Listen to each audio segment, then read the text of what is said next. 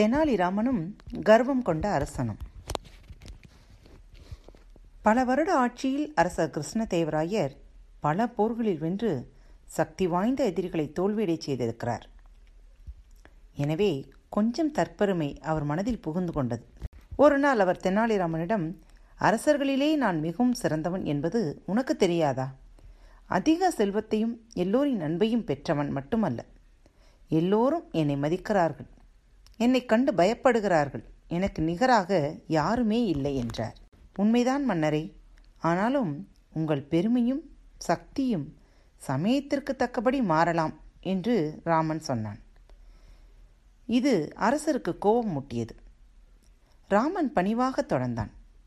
உங்களை அவமதிப்பது எனது நோக்கமல்ல. ஒரு சமயம் வரலாம். ஒருவர் உடல் ரீதியாக தொந்தரவு செய்தாலும் தாங்கள் கண்டிக்காமல் இருக்கலாம். அரசனுக்கு கோபத்தால் முகம் சிவந்தது. சொன்னதை நிரூபிக்க ராமனுக்கு கட்டளையிட்டார். இல்லையென்றால் உன்னை தண்டிப்பேன் என்று கர்ஜித்தார். ராமன் கொஞ்சம் கால அவகாசம் கேட்டு வாங்கிக் கொண்டான்.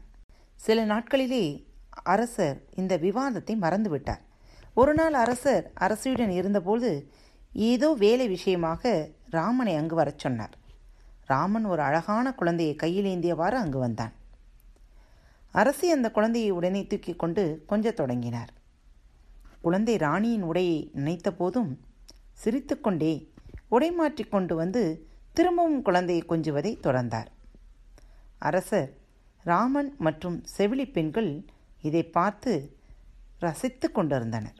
விரைவில் அரசருக்கும் அக்குழந்தையை கொஞ்சம் ஆசை ஏற்பட்டது. அவர் குழந்தையை கையில் எடுத்துக்கொண்டதும் அரசரின் மீசையால் கவரப்பட்டு அதை இழுத்து விளையாடத் தொடங்கியது. அரசர் இதை பற்றி துளியும் கவலைப்படவில்லை. குழந்தை அரசரின் உடை மீதெல்லாம் எச்சிலை உமிழ்ந்தது. அரசர் மிக சாதாரணமாக அதை துடைத்து விட்டு கொண்டிருந்தார். சற்று நேரம் கழித்து அரசருக்கு ராமனை எதற்கு அழைத்தோம்? என்று நினைவுக்கு வந்தது. குழந்தையை கொஞ்சுவதில் தன் கடமையை மறந்துவிட்டதற்காக கொஞ்சம் வெட்கப்பட்டார். குரலை சற்று கடுமையாக்கிக் கொண்டு யார் குழந்தை இது? இங்கே எதற்கு கூட்டி வந்தாய்? என்று கேட்டார். ராமனும் என் பக்கத்தில் வீட்டிலுள்ள குழந்தை என் வாதத்தை நிரூபிக்கவே இங்கு கூட்டி வந்தேன் என்றான். பதிலால் வியப்படைந்த அரசர் ராமனிடம் என்ன நிரூபிக்கப் போகிறாய்? இந்த அழகான குழந்தை மூலம்? என்று கேட்டார். நீங்கள் நினைத்து கொண்டுள்ளபடி அத்தனை சக்தியுள்ளவரல்ல நீங்கள் என்றான் ராமன்.